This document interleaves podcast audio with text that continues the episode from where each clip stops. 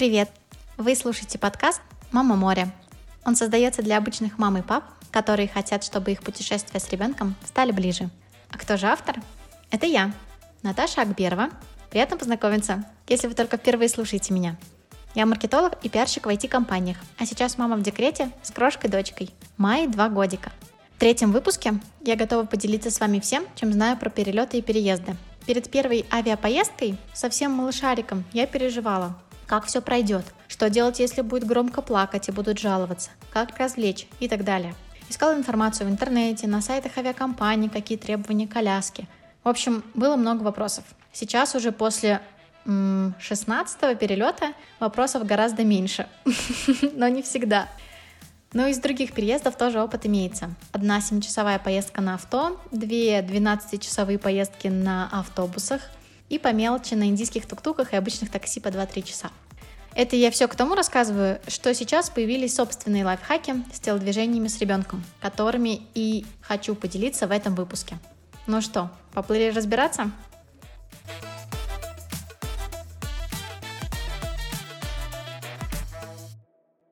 Что взять для ребенка в самолет? Здесь хочу рассказать про предметы, облегчающие перелет, игрушки и еду. Обо всем буду рассказывать в хронологическом порядке, то есть по возрасту малютки. Итак, с рождения до 6 месяцев. В таком возрасте мы не летали с дочкой, хоть я и планировала. Поэтому тут лишь мои подготовительные мысли и идеи. Первое. Решить, какой трансфер взять с собой. Крупной техникой могла бы стать коляска. Я рассматривала Дюну. Это автокресло-трансформер, сертифицированное под авиаперелеты. Я покупала ее на Авито за 13 тысяч рублей, новая стоила около 30. Я думала, что смогу использовать эту коляску как основное средство передвижения, но ошиблась. В отзывах, да и на самом сайте читала, что дюну желательно использовать не более 40 минут или часа, так как там ребенок находится в полусогнутом положении. Так я отмела идею брать с собой эту тяжеленную коляску даже после полугода. Она, правда, очень тяжелая. Но я видела за границей у россиян и не только много деток именно в дюнах. Все-таки они удобные. Но решать каждому родителю самому, что полезнее для их чада. Во-вторых, в возрасте до полугода грудной ребенок очень много спит. Поэтому тут я точно думала бы про то, как организовать спальное место максимально комфортно. Если ребенок спит на руках, то взять пледик, подушечки, чтобы подложить себе на ручки или коленки. Если покупать отдельное место малышу, то можно купить специальную надувную подушку, которая увеличивает пространство сидения, или есть еще специальные гамачки для авиасидений. Находил такие на маркетплейсах. В-третьих, ребеночек до полугода также очень много кушает грудного молочка или искусственные смеси. Я, например, кормила грудью, Поэтому одевалась удобно в комфортную одежду для АГВ. Брала платок, чтобы еще укрываться сверху. Все-таки мне не хотелось смущать и смущаться от посторонних взглядов. Если смеси, то с собой все должно быть для приготовления пищи маленькому человечку. В-четвертых, конечно же, не забыть прихватить вручную кладь все для гигиены. Влажные салфетки, подгузники, крем, присыпку, всем, чем вы обычно пользуетесь. И для внезапных происшествий сменную одежду. В-пятых, это про развлечения. В этом возрасте я бы не планировала ничего особенно грандиозного. Главное, чтобы мамуля была рядом. Но на всякий случай прихватила бы черно-белые карточки, музыкальную игрушку или новую погремушку, ну и грызунок-прорезыватель. Дальше поговорю про возраст с 7 месяцев до года. Здесь у нас была самая активная фаза перелетов. И если в 7 месяцев ситуация была похожа на то, что я описывала выше, то дальше уже такое не прокатывало. И тут, опять же, важно было подумать о средстве передвижения.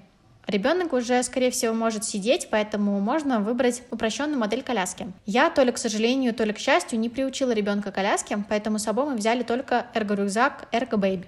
Выбирала прочный и хлопковый, с возможностью нескольких позиций, лицом к себе, лицом миру, как рюкзак. Пользуемся, кстати, до сих пор. Во-вторых, в этом возрасте очень важно дать ребенку больше свободы движений.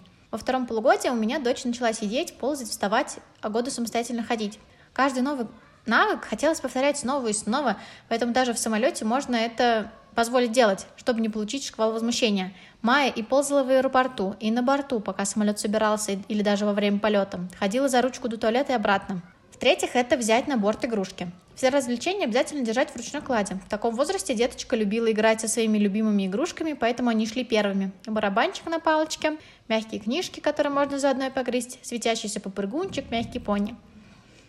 И в-четвертых, лайфхак отвлекать другими взрослыми. Мы много путешествуем, поэтому, в принципе, встречаем много людей, и ребенок, соответственно, тоже видит их, привыкает к незнакомцам. Плюс до года малыш может не бояться других взрослых и даже проявлять к ним ну, больше интерес.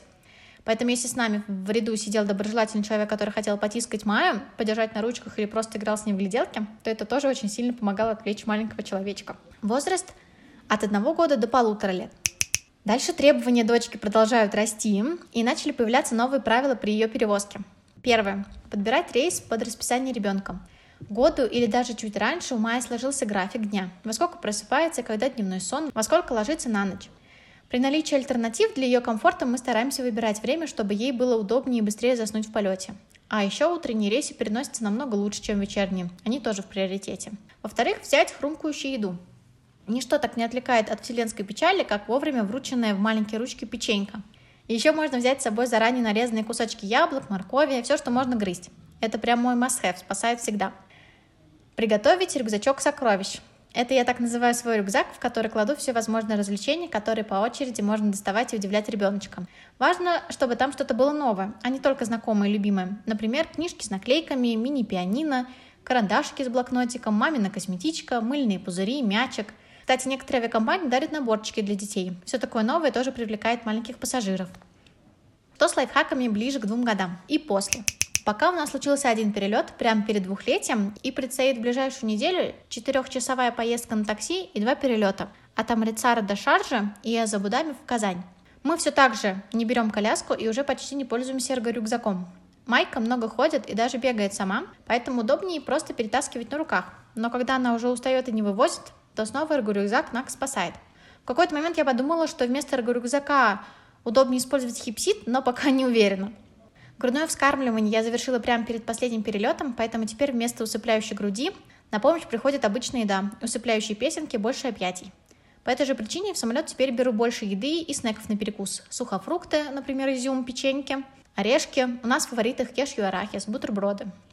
Также из-за того, что теперь нет груди, нужно обязательно не забывать взять какие-нибудь рассасывающиеся конфетки-леденцы. Это поможет на взлете и посадке ребеночку, так как может закладывать ушки.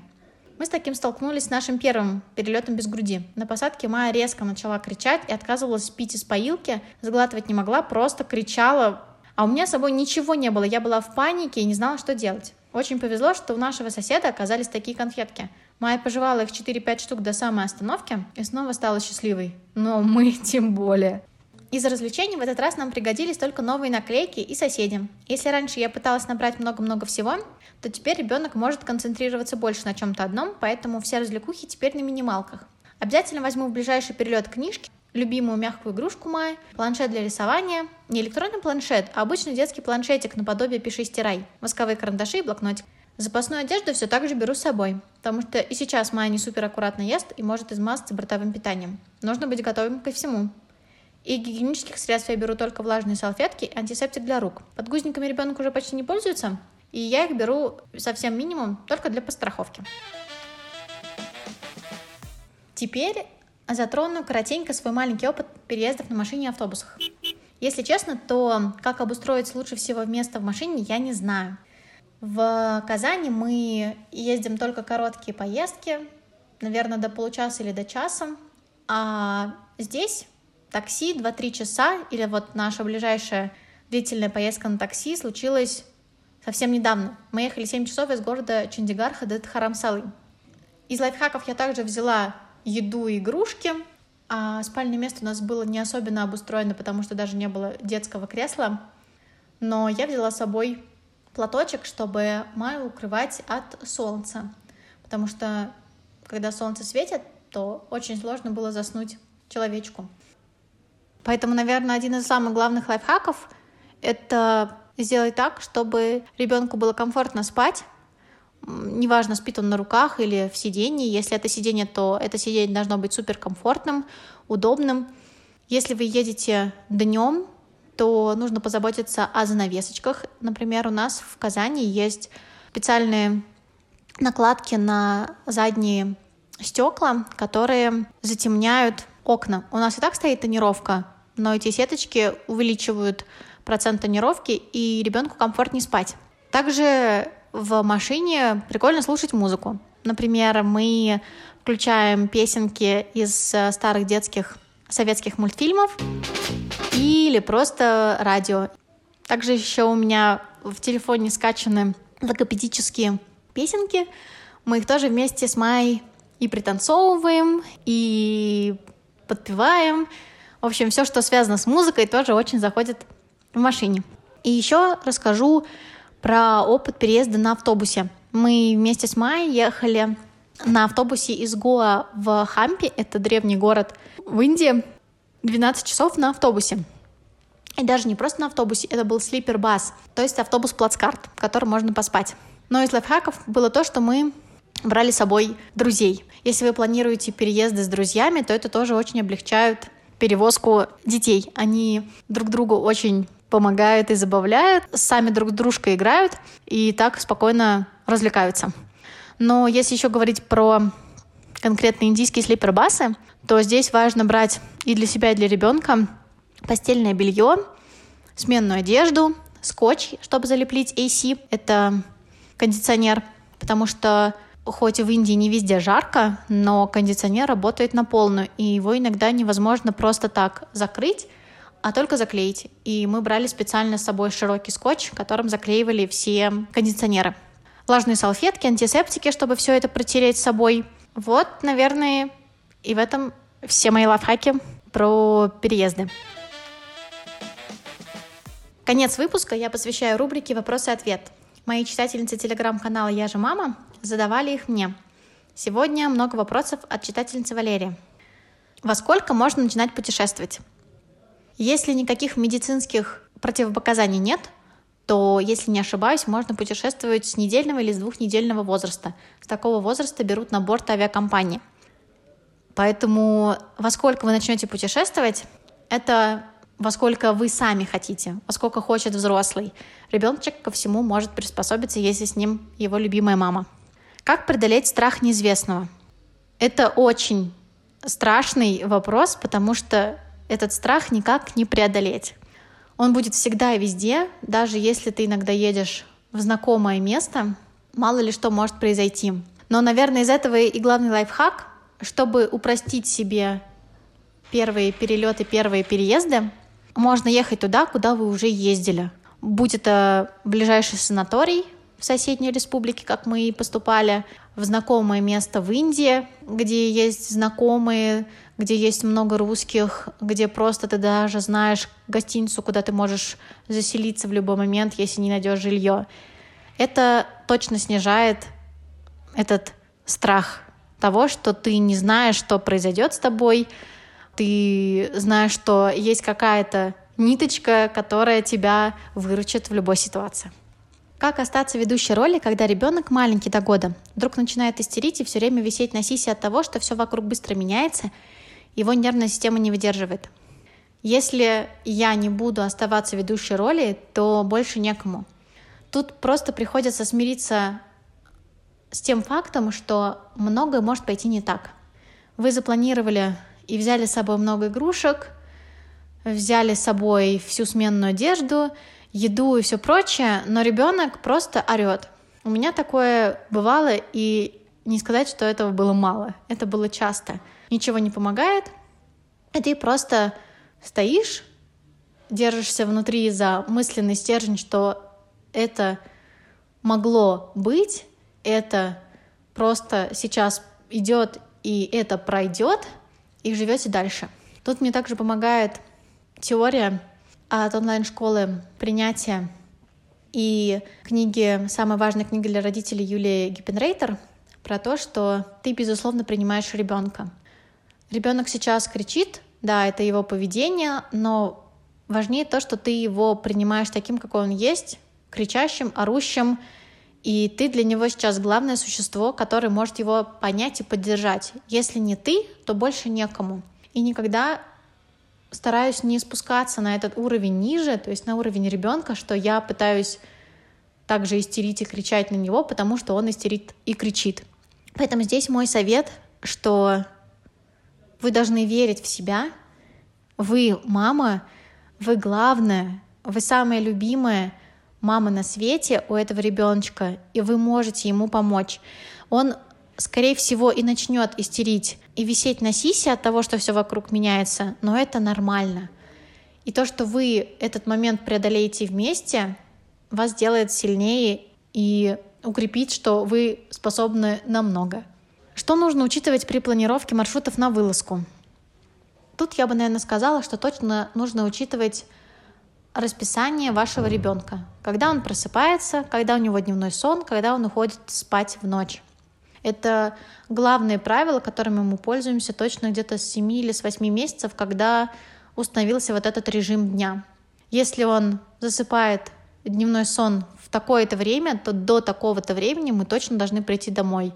Ни на какие экскурсии, ни на какие дополнительные вылазки мы уже не выходим, потому что у нас строгий режим. И это удобно. Когда у вас выстроен режим, вы намного гибче можете выбирать и вылазки, и экскурсии, и другие походы по магазинам, потому что вы знаете, что будет дальше. А когда режима нет, страдаете вы и страдает ваш ребенок. Поэтому очень советую подстраиваться и в перелетах, и в любых перемещениях на ваш режим. Как решиться на путешествие одной с ребенком? Ой, это очень сложный вопрос, потому что одна с ребенком я начала путешествовать только ближе к двум годикам. У нас случилась вот эта одна переездка из Гоа в Хампе на три дня. Больше мы с Майей еще не ездили ни разу. Все, езд... все время ездили с папой. Но если вдруг такая необходимость, то, повторюсь, во-первых, я бы попробовала бы найти себе компанию. То есть, возможно, это другие мамы, даже незнакомые мамы, также с детками. Вам будет самой интереснее, веселее, и если у вас ребенок уже более социализированный, то ему тоже будет проще переносить любое путешествие с другим ребенком. Если у вас не получается найти попутчиков, то все так же обращаю внимание, что найти чаты в ту страну, в которую вы едете, чтобы найти поддержку уже на месте. Вы можете раз, разузнать, расспросить все, что происходит в этой стране, в этом городе сейчас, как найти жилье, что там с садиками, то еще есть, чего еще нет, что можно и нужно с собой привезти, тогда вы будете просто увереннее в том, что вы едете в максимально комфортное место для себя и для ребенка. Ну и в-третьих, наверное, мои мысли о том, что просто нужно решиться, просто взять билеты, просто купить и готовиться. Страхи всегда будут, но когда у вас уже есть отправная точка, тот дедлайн, к которому нужно стремиться, все плывет намного быстрее и намного легче. Люди путешествуют, и мамы путешествуют одни с ребенком. Например, я встречалась на Гоа с одной мамой, которая приехала работать, она удаленщик со своей маленькой дочкой, без папы, без няни, без э, мамы своей, допустим, а уже няню искала на месте в Гоа. Это я к тому, что важно внутри себе дать опору, что вы все сможете, у вас все получится, ребенок это не преграда для ваших путешествий, и пить билеты и готовиться. И все у вас получится.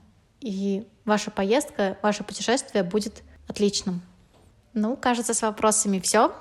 На другие вопросы буду отвечать в следующих выпусках. Ох, у меня уже взошла луна, поэтому на сегодня опять все. Я была очень рада поделиться с вами своими лайфхаками про перелеты и про переезды. Главное, что я еще хочу сказать. Вы совсем справитесь. И не нужно ограничивать себя и свою семью в путешествиях, перелетах, переездах, боясь, что ваш ребенок будет непрерывно плакать, истерить, мешать другим людям и тому подобное. Да, плач неизбежен, но это нормально. Психика ребенка адаптируется. Вы рядом. Это самое важное для вашего малыша.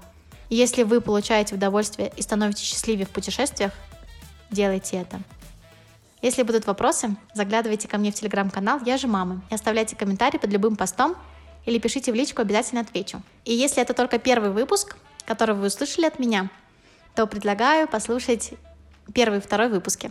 Первый выпуск посвящен лайфхакам, которые помогают экономить при перелетах, а второй выпуск посвящен детским садам за границей. Если вам понравился любой из моих выпусков, я буду очень рада, если вы напишите отзыв. Для меня это лучшая награда, как для автора. С вами была Наташа Акберова и подкаст «Мама море». Спасибо, что были со мной. Всем добра!